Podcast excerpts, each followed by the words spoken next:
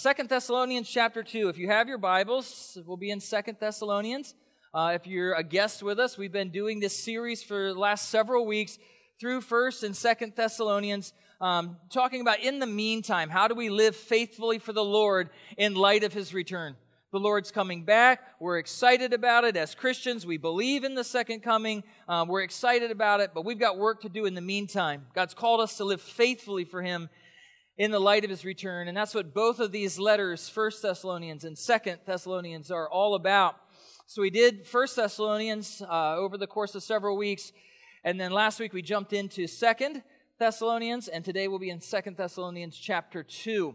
I'm going to pray for us this morning, and we'll dig into God's Word together. God, it is an encouragement. It is a, uh, man, it's a challenge sometimes to, to open your word and to see what you have to say about life and, and uh, the times that we live in and the times that uh, have existed throughout human history, to look at what we have to look forward to in the future. Uh, it's an encouragement and it's a challenge. And I pray, God, that this morning that both of those things would happen for each person that's in the room for each person that's listening online, for each person that later will, will uh, listen to this and stream it later. God, that we would be encouraged and that we would be challenged. And Holy Spirit, we pray that you would use your words today. That as I open them and, and talk about them and read them and expound on them, God, that, that you would help me to say the things that need to be said, to, to not say the things that don't need to be said, um, and that we would be encouraged and we would be challenged this morning. And we thank you for our time together. In Jesus' name, amen. So as we jump into Second Thessalonians chapter 2, I want to start by saying something that I try to say uh, as frequently as I can from this stage because it's so important in the culture that we live in. And that's this simple fact truth matters.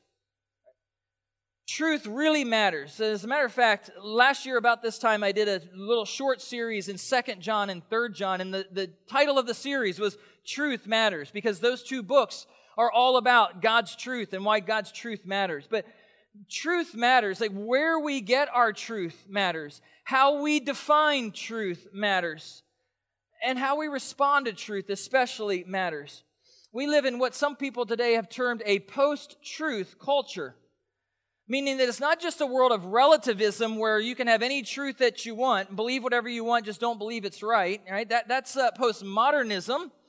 But a post-truth culture is a culture that says, yeah, there might be such thing as truth, or there may somebody may like have truth and say truth and, and believe truth.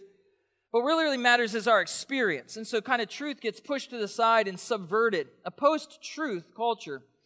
And in the midst of that culture, truth matters now more than it ever has. Truth has always been important. In fact, Jesus had some interesting words to say about truth. As you remember in uh, the Gospel of John, Jesus is talking to his disciples, and he had some of these words to say about truth. John 8, 31 and 32, it says this If you abide or remain, if you stand firm and, and stay strong in my truth, if you abide in my word, you are truly my disciples, and you will know the truth, and the truth will set you free. Some of you are like, I thought that was Martin Luther King. Well, Jesus quoted Martin Luther King, and it was really cool. And he said, You will know the truth, and the truth will set you free, right? And here's what's interesting in the world that we live in, right? Everybody wants freedom. Like, I need to be free. Give me freedom. I need freedom. I want freedom. And I'll cast off all shackles of authority. And I'll cast off all truth. And I'll take everything other than my personal experience. And then I'm like free. If I can define my own truth and live out of my own truth, then I'm completely free. Oh, I feel so free. And here's the problem is that what that results in is something called aut- autonomy, but not something called freedom. And there's a huge difference, okay? I've used this analogy before. I'm driving on a mountain highway, right? I'm driving on a, on a Forest Service road in the mountains. If there's guardrails, I have freedom. I have the freedom to like look at my cell phone, which I would never do, or drink a cup of coffee, or look at the scenery. Because if I go a little too far to the side, I'm going to hit the guardrail, right? I have a little bit of freedom. I would suggest to you that when I'm on a Forest Service road, no guardrails, thousands of feet to certain death, I might have autonomy, but I don't have a lot of freedom. And the same thing holds true in a culture that wants to subvert and cast off all forms of truth and all forms of authority. We get a lot of autonomy, but we don't get much freedom. And what Jesus and the Bible and the Christian worldview offers us is guardrails that gives us freedom. And Jesus says, if you abide in my what? In my word. Because the word is where we find freedom. Because the word is where we find truth. If you abide in my word, you're truly my disciples. You will know the truth, and the truth will set you free. Later on in John's gospel, he's praying. There's about three chapters John 15, 16, and 17. It's called the high priestly prayer. And in John 17, verse 17, he says these words that some of you are familiar with Sanctify them, set them apart in the truth. Your word is truth. Where we find our truth and how we define truth matters, right? Spiritual truth, God's truth, comes from God's word. And truth is always important, and truth always matters, and how we respond to, to truth matters. And it's interesting today that we're going to take a large chunk. Second Thessalonians chapter 2 has 17 verses. That's a lot longer than I would normally teach in, on one chunk. The reason I'm putting this all together is because at the very beginning, at the very end, he's going to give us this understanding of truth and how important truth is. And I find it especially interesting that as we're talking about end times and second coming, and as Paul was writing to this church, and he's correcting some of their theology with relation to like what's going to happen at the end of the world, one of the things that he's going to tell them is that truth is so, so, so important. And, and this concept of, of trusting the truth is so important for us for a few reasons. One of the things it's going to do is it's going to guard us from speculation. Spe- speculation. It's going to guard us from these unhealthy rabbit trails as it relates to this area of theology. An unhealthy fixation on the when and the how and how many different books can I read and the charts that I can unfold. And today it's going to become especially important because you're going to be introduced to a person that many of you have heard a lot about the Antichrist. You heard of the Antichrist, right? Some of you are like, yeah, I, I think I voted against him in the last election. No, no, no, right? Every generation has somebody that they just know is the Antichrist. It was that way in the first century, and it's been that way every century since that, that people have this idea that they think they know who the Antichrist is. Well, Paul's going to tell us some things about the Antichrist, but here's, here, here's the tendency. We start putting labels on the Antichrist. That's that political party. I guarantee you, right? No, that's got to be that world ruler. I know the Antichrist has to be Russian. He's got to be. It's got to be, right? No. And, and, what happens is, is when we learn from the truth and we take the truth and from God's word, is that we can trust that truth with our lives, and it shapes the way that we live faithfully for the Lord right here and right now. So, you ready to get into it? I got a couple verses before we get to the Antichrist thing. I know we're, some of us are like all excited. We got a couple verses first. We're just going to go through the text. I don't have a lot of points. I'm just going to point some things out as we walk through the text this morning. Second Thessalonians chapter 2 verses 1 and 2. Now concerning the coming of our Lord Jesus Christ and our being gathered together to him, we ask you brothers not to be quickly shaken in mind or alarmed either by a spirit or a spoken word or a letter seeming to be from us, to the effect that the day of the Lord has come. Let's talk about that little uh, opening piece right there. This is actually the third time that the writer, the Apostle Paul, God's messenger, will have taught this same church, this group of people, on this topic. You can look in verse 5, which we'll get to in a few moments, and he says, I actually talked to you about this when I came to you. So we have said several times throughout our, our study that Paul started this church, and he was with them for probably less than a month. One of the things that Paul talked about when he started the church, Acts, I think it's 17, when he started this church, one of the things that he taught them about was things related to the second coming, things related to the end times. He didn't get to teach them everything that, that he wanted to teach them, but he taught them some things. And he'll say that here in just a few minutes. He's like, We've already talked about this. So that was the first time. The second time he talked to them was in First Thessalonians when he wrote that letter, chapter 4 and chapter 5. Has a lot to do with this coming of the Lord Jesus Christ and our being gathered to him. I told you how I interpret that and understand that. And then now he's going to talk to them a third time about this same idea. I want you to notice why he does that. He says, verse 2, because some of you are, are being quickly shaken in mind or alarmed. The idea there is if you, if you think about a ship that, especially in that day, a sailboat, a sailing ship that would have been moored to a dock, would have been tied to a dock, and then hurricane force winds come in and rip the boat away from its mooring. That quickly shaken in mind is that same idea right there. He's saying you're losing your, your spiritual moorings that the, the winds of controversy are coming in and you're losing your moorings. You're, you're losing uh, your composure as it relates to this. He says it's either by a spirit or a spoken word or a letter seeming to be from us. So somebody had, had come to those people, and Paul had taught them, he, he, he taught them God's truth. And somebody else had come in and had come in and either uh, like uh, fomented a, a spirit where people were speculating and thinking of lots of different things. Probably a couple guys started blogs and a YouTube channel back in the day, right? And they had all these ideas about the how and the when and the where and the who. And there was just this spirit that was going on that was an unhealthy spirit related to the end times. Does this sound like any Christians that you've known? Right? People who, who just know when it's going to happen and how it's going to go down. There was that spirit. He said the other thing that was shaking them is that there was a spoken word, that people came in with authority a seeming spiritual authority, and spoke to them ab- about this. And then the last one is that somebody actually forged a letter from the Apostle Paul. Now we know that not all the letters that Paul wrote were scripture, that he wrote other letters that weren't scripture, but he had a lot of scripture. And I don't know about you, but if I'm forging a letter from the Holy Spirit, I'm nervous, right? I'm a little concerned. It's like sign, Holy Spirit of God. That's going to get you some trouble. Have you seen Indiana Jones and the Raiders of the Lost Ark? You know that's about to happen to you if you forge a letter from the Holy Spirit. It's not going to be pretty. But people were doing all of these things, and they were doing it in such a way that was causing Christians to be deceived. So what was happening is that they were receiving misinformation, they were receiving disinformation, and people were intentionally deceiving them related to the end times. Let me ask you this question. Not just related to theology, but in life. Have you ever been deceived? Have you ever received misinformation, or the more popular term now, disinformation? Information that was intended, like it was intentionally given to deceive you, right? This car warranty is a 10 year warranty. Sign on the dotted line, it covers everything. You're three years in, parts are falling off, you take it back to the dealership. Hey, what about this? Oh, I'm really sorry, but that transmission's not covered under the bumper to bumper warranty. If you read here, uh, right below your signature, right? You ever been deceived? Think about the heartburn that that caused you in your life. And spiritual deception is a real thing.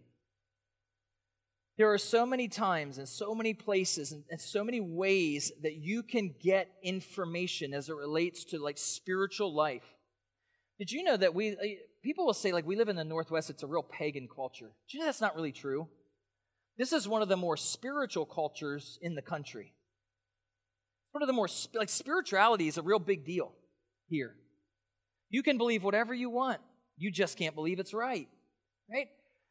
spirituality we, we, we miss the point we think like man this is totally a pagan culture like the, spirituality is a big deal around here but when we start talking about jesus as i am the way the truth and the life that's where things get a little tricky but you can find spiritual input anywhere you can find somebody online that agrees with your crazy philosophy and theology of life just about anywhere and it's so important because deception, and I'm going to say this over and over deception is always a danger. Deception is always a danger, man. We can think like I got it together, I got my mind right, I've got like as it pertains to my spiritual life, I've got it dialed in, and realize that where you're getting your information is a bad place. These were people who were coming into the church and they sounded spiritual. They maybe even had verses, right? and they sounded like the things that they were saying was good, but they were deceiving them. And they were causing them to be shaken and causing them to be alarmed. I want to tell you something. Like from 2020 to 2023, there have been a lot of shaken Christians right? You get COVID, you get election craziness, you get woke movement, you get all of these different things. I had lots of people coming to me asking me questions about is this the end time? How do we know this is the end time? I'm freaking out because I think this is the end time. What we need to do in those times is trust the truth. find our truth from God's word and trust that truth. So in verses 3 through 5, he'll talk about it even more. He says, Let no one deceive you in any way. Church, don't be deceived. Like the antidote, and I know this sounds a little cliche, but the antidote to deception is discernment, right? Like being discerning.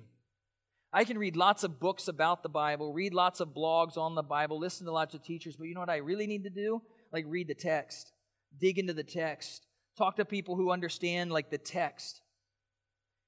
If you're going to a church and the church, and, and again, we have lots of people who come and listen online, so I need to say this. It's like if you're going to a place and, and there's a verse and then it gets like put on the shelf and they don't expound scripture, just be careful. Okay? Because this is where we find our truth. Not, not here, right? Here is where we find truth. And so at the end of the day, man, that's, that's what we need to be digging in on. So he says, Let no one deceive you in any way. And then he gets to the fun stuff that you've been waiting for.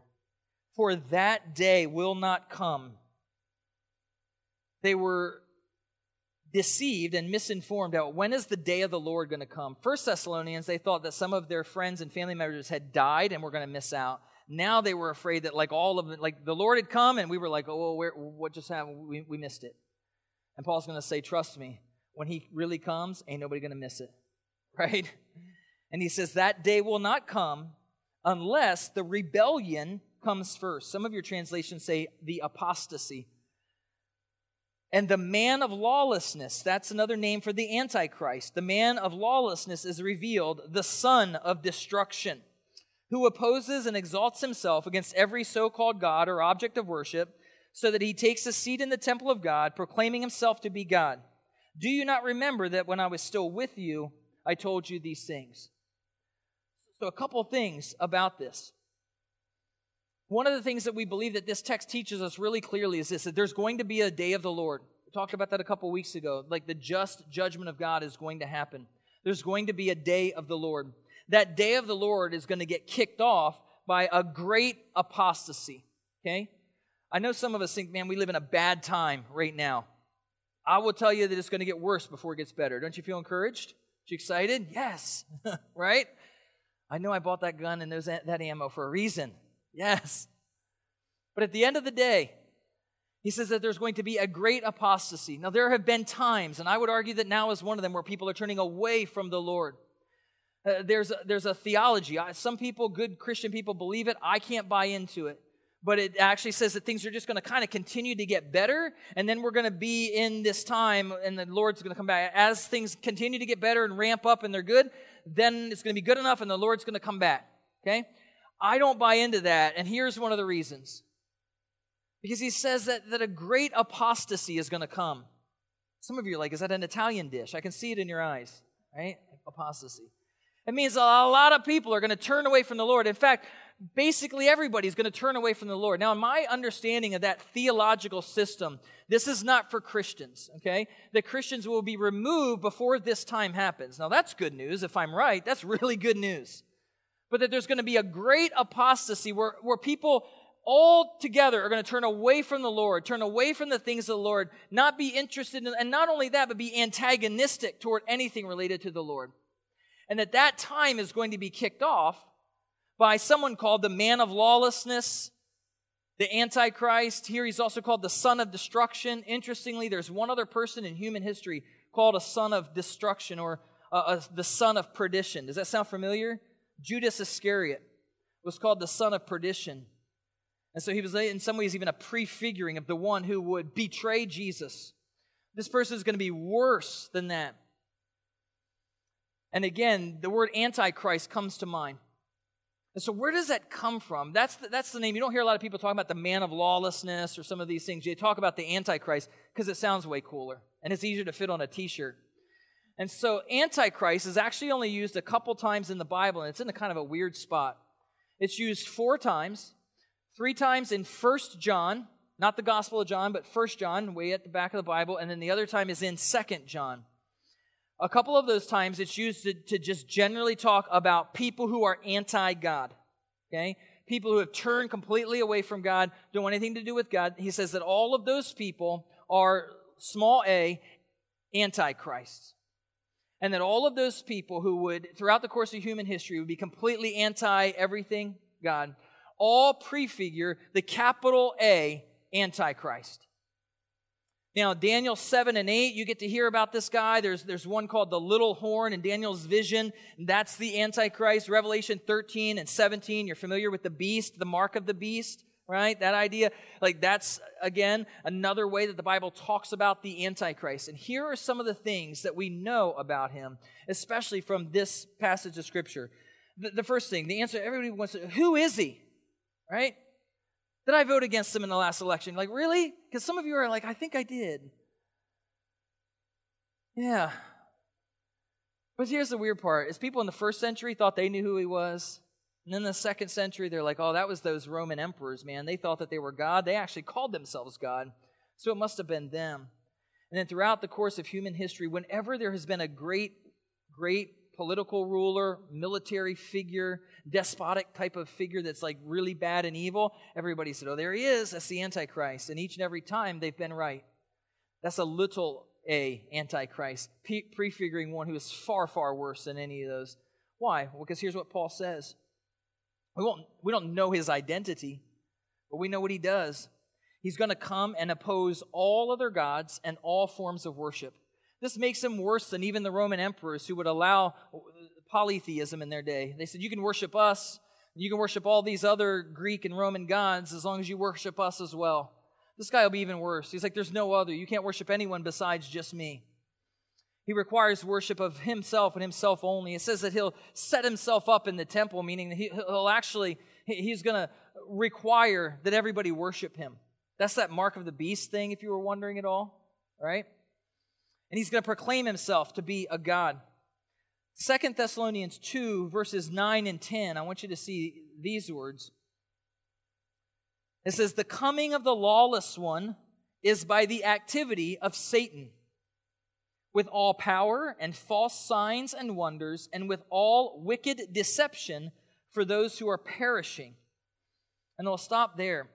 That the Antichrist is actually empowered by Satan. Some of you are like, man, we suddenly went like all sci fi here, didn't we, real quick? Right? But again, this is the truth of God's word, and He wants us to know something about what's coming. It says He's going to be empowered by Satan to do great signs and wonders. To have great power to deceive people. Here's where people get it screwy again, like especially Christians. We like think of Satan as, you know, red suit, horns, tail, pitchfork. Remember that Satan? And we forget what the Bible actually says about him that he was actually the most beautiful of angels. And we think Antichrist, we think like Eye of Sauron kind of thing, if you're a Lord of the Rings fan, right? Like, oh my gosh, the Antichrist is going to be terrible, right? Ragnarok and the Thor movies and stuff like that. You're like, that's the Antichrist. Everybody's going to run and scream and freak out and it's going to be crazy. No, you know what's actually going to happen? He's probably he's going to be male. He's probably going to be like relatively attractive. He's probably going to he's going to be a very charismatic personality and a lot of people are going to listen to him. A lot of people are going to want to follow him. A lot of people are going to hear everything he has to say. They're going to subscribe to everything he uh, writes. They're going to subscribe to everything that he posts. He's going to be the most powerful and most popular person on the face of the earth. Like that's what scripture portrays his person as. And how do we know? Because he's going to have the power to deceive everybody. And I don't know about you, but when I watch Thor Ragnarok, I'm not like, yeah, I'd follow that, right? But no. His political ideas are going to make a lot of sense. His philosophy is going to sound really great, but it's going to be completely anti Bible. But a lot of people are going to be like, that makes a ton of sense. Sign me up for that. And he's going to get so many people on board that when he flips the switch, and for us, like pre tribulation people, we believe this is halfway through that tribulation period, that he's going to flip a switch, and then he's going to become this evil, this bad guy that's going to say, hey, you know what? I'm so amazing and so great. Here I am, and I sit on the throne. Worship me and worship me alone. I'm your deliverer. And then everybody's going to come and they're going to be deceived and they're going to worship. That's the Antichrist, and he's setting the stage, right? He thinks he's setting the stage for Satan to come and, and to rule and do what Satan's going to do. But as we're going to see, all of this is under God's power. But here's what I want to warn us with is this. It says in that verse, in verse 9, that he's coming by the activity of Satan with power and false signs and wonders, with all wicked deception. Even Satan has signs and wonders. I need us to hear this. We live in a, a spiritual, uh, in, a, in an environment, Christian environment, like in our world, where spiritual experience rules the day. Rather than studying God's Word, studying the revelation that God has given us in Scripture, rather than seeking truth and understanding in that way, everybody wants a spiritual experience. Give me a sign, give me a wonder, wonder, give me a, a work, word from the Lord, give me a dream, give me a vision, give me a great spiritual experience. I need you to know that even Satan has spiritual experiences. That even Satan can give people spiritual experiences. That Satan can subvert and can deceive and can use spiritual things to deceive. Christians aren't usually deceived by things that are completely like out and out satanic, but he can use spiritual things to deceive people, even today. And so for us, it's important where do we find truth? That's why we trust the truth of God's word before we trust spiritual experience. And we interpret life like this. We take whatever the experience is and we put it underneath the lens of Scripture rather than this rather than taking our experience and trying to figure out how to fit Scripture into our experience, right? Because Satan can deceive through that. And I offer that as a word of encouragement and a word of warning. The encouragement is that we can trust the truth. The warning is that deception is always, always, always a danger. So the Antichrist is, will be a real, a powerful entity, but I can trust the truth. I don't have to fear all of that. And verses 6 through 8 will then unpack a little bit more about why we don't have to fear all that. And this is where I think the fun begins. It says, And you know, verse 6, and you know what is restraining him now, so that he may be revealed in his time. For the mystery of lawlessness is already at work. Only who who now restrains it will do so until he's out of the way. Then the lawless one will be revealed, whom the Lord Jesus will kill with the breath of his mouth and bring it to nothing by the appearance of his coming. Now, up there in verse 6 is one of these places. There are several places where theologians and scholars say, Man, I can't wait till I get to heaven so I can ask Paul what in the world he was talking about. Verse 6 is one of those ones. He says, And you know what is restraining him now, but nobody has any idea what the dude's talking about. I read all these commentaries, all these really smart guys, and like, we don't have a clue. You guys heard of the church father, Augustine? You've heard of him? Three people have? Really? Oh, we got work to do here, right? The Confessions of St. Augustine? Yeah. Like, he was w- real smart, way smarter than me. You're surprised, I know, but he really, really was. Yeah. He had a great comment on this. He's like, I have no idea what Paul is saying here, right? Some people think that Paul is talking about the Holy Spirit of God or talking about the church as restraining evil. Other people think, no, he's talking about the Roman Empire he's talking about some other evil thing that's like holding back this evil until they can really unleash it. Nobody has a clue. And Paul's like, hey, you guys, when I was with you and I forgot to write it down, remember what I was talking about? And we're all for thousands of years like, uh, hello, be nice to be let in. The Bible tells us everything we need to know, not everything we want to know. And this will be one of those we'll be left wondering. I think he's talking about the Holy Spirit. I think that there's no other that has enough power to restrain evil and, and the desire to restrain evil, both the desire and the power. So when you read the restrainer, I think that he's talking about the Holy Spirit of God. And, and he says, You know what is restraining him now so that he may be revealed in his time. And I think what that shows us is pretty simple that even Satan's timing is under God's control. Like even Satan's timing is under God's control. Like I can trust that truth. And it's an interesting picture, right? That you've got Satan who thinks he's going to win the battle. And you've got his precursor, his, his hype man, the Antichrist. And the Antichrist is going to go out and he's going to set the stage. And they're ready and they're excited. And they're like, we're going to take over. The world is ours and we're going to rule all things. And God's just up there like, okay, are we doing this again? Right? And that's why I love verse 8. He says, And the lawless one will be revealed, whom the Lord Jesus will kill with the breath of his mouth. Now, I was going to drop a bad breath joke in the first service, but they are like way too, way too tight for that. So I thought I'd wait till here. Is that okay? Right? It's one bad case of halitosis. The Lord Jesus will kill with the breath of his mouth. That's like, you know, the Antichrist is here and he's ready to wage war. And Jesus shows up and he's just like, gone. No contest, right? We're not talking about a 15 round bout and let's go to the cards and see who won. We're talking about all the hype, all the power, all the look, I've deceived everyone. Isn't this amazing? Jesus shows up, be gone.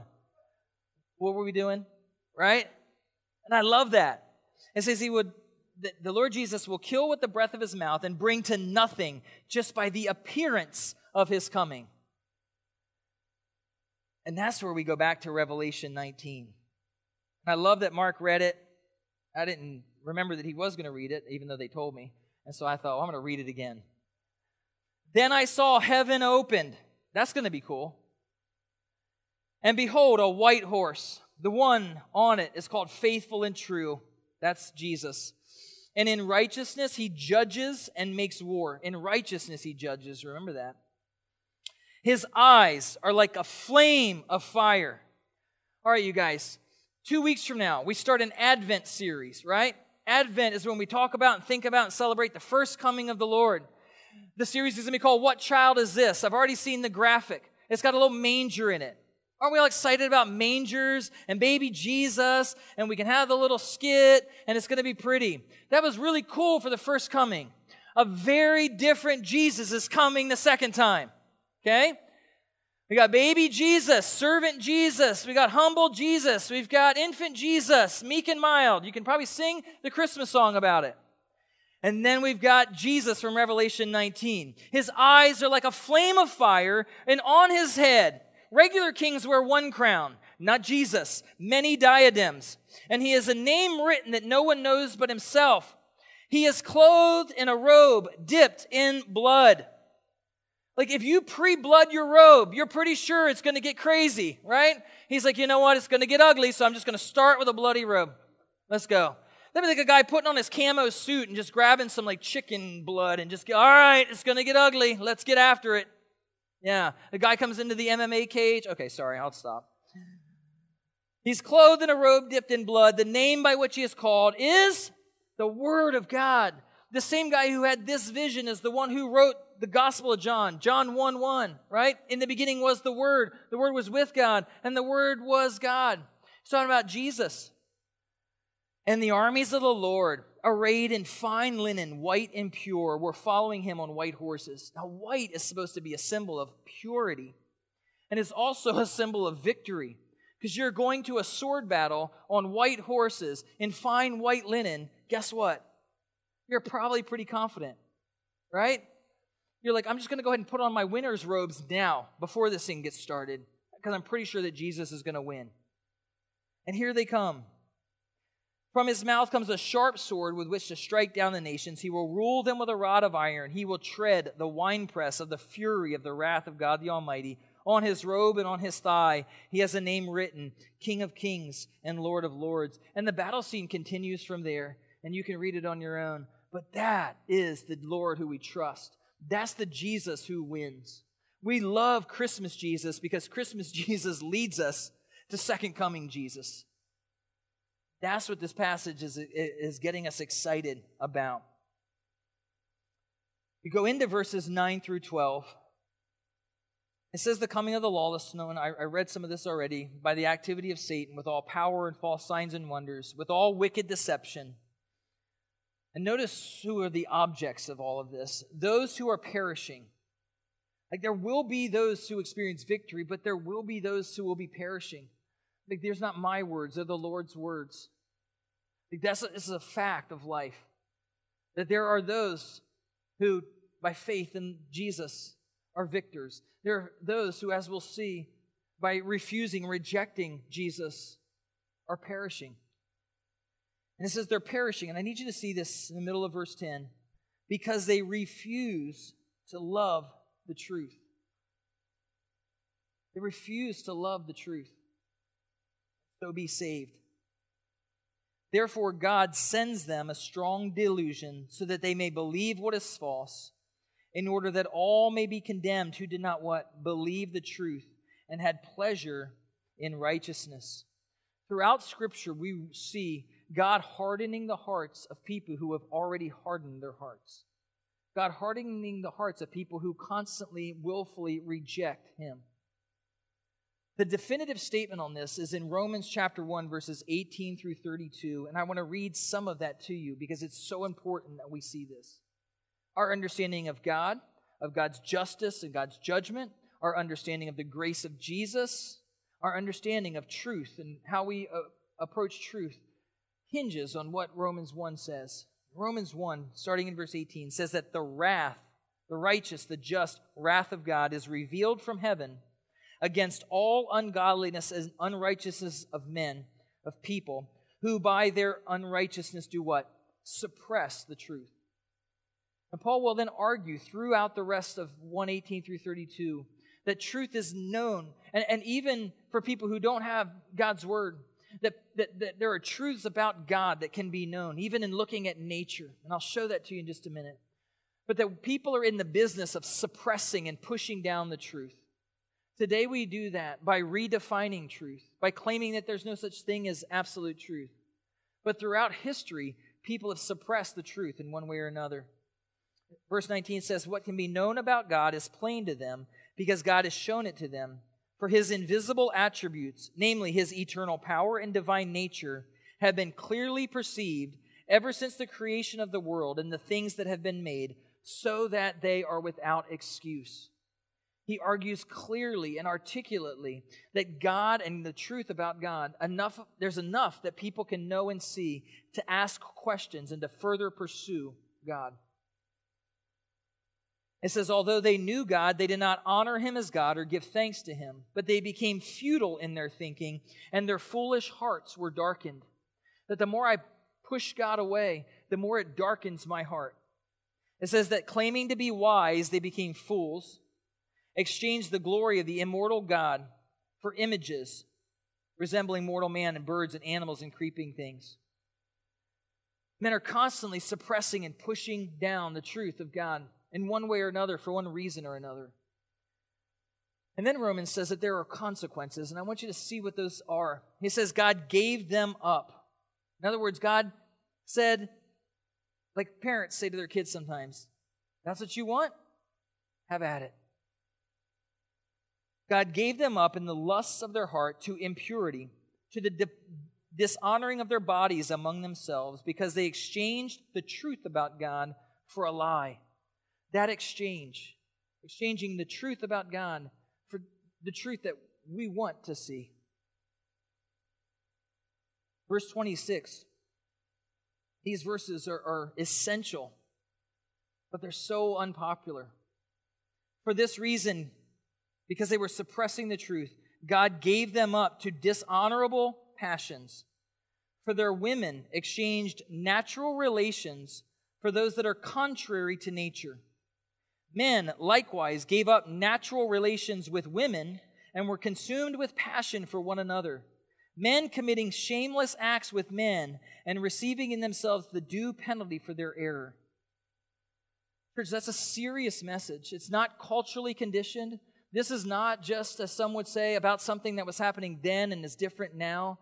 This is not just about like certain very heinous acts that are very different than domesticated acts in the same way. That he's calling all of this wrong and sinful and shameful. And then in verse 28, he says, Since they did not see fit to acknowledge God, God gave them up to a debased mind to do what ought not to be done they were filled with all manner of unrighteousness, evil, covetous, malice. And he goes on and on and on and just gives you a laundry list of what happens when we don't give God God's place. And I need you to see that three times he says that God gave them up. There is God's active wrath that is poured out, especially as we see in the end times. God's active wrath will be poured out. But in the meantime, God's passive wrath is being poured out. And that's what Romans talks about when God says, That's what you want? Go for it. And receive the due penalty for that perversion. This is not hate speech, this is love speech.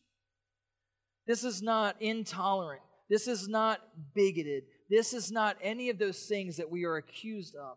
This is saying that we have a worldview that believes that God truly loves people but that God gets to be God. that I don't get to be God. That God gets to be God and set the standard and set the truth. And He does it not out of His hatred for us, but out of His love for us. And so that there are real standards that when I choose to suppress and push down that truth, that there are real consequences. That's what Paul's talking about in Romans. That's what Paul's talking about as I flip back to Second Thessalonians. In Second Thessalonians chapter 2 verses 10 through 12, that's what he's talking about. People who are perishing because they refuse to love the truth and so be saved. They don't believe the truth, but they take pleasure in unrighteousness. And that's when we come to verses 13 through 17. And as I get there, I want to say this that, that we, all of us, have to keep our hearts soft toward truth. And I would say this, right? If you're here and you're a Christian and you, you love the Lord, or, or maybe like you've gone to church a bunch and you're kind of still like on the fence about it, or you grew up in church and now for some reason you're back, or you have some like Christian background, we've got to keep ourselves, our hearts soft to the truth. In other words, to keep pursuing the truth. Like I may have questions, I may not have uh, like some of the stuff that I just read may like really make me like cringe, but I got to keep asking the questions and I got to keep exploring the truth. As opposed to just putting the hand out and being like, forget it, reject it, screw it all, right? And I would submit this for some of you either who are here or maybe will watch online. If you're not a Christian, you're trying to figure this out.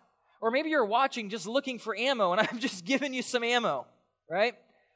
I would say keep your heart soft to the possibility of the truth that exists in Scripture. And we do that through constant exposure and constant submission, meaning we're regularly listening to God's truth, that we're regularly understanding and reading and, and, and getting God's truth. But then not only that, we're like bowing our knee in submission to God's truth. Because that's what those people in Romans weren't doing. So we bow ourselves in submissions to God's truth. And then here's what happens in verses 13 and following. Paul says, But we ought always to give thanks to God for you.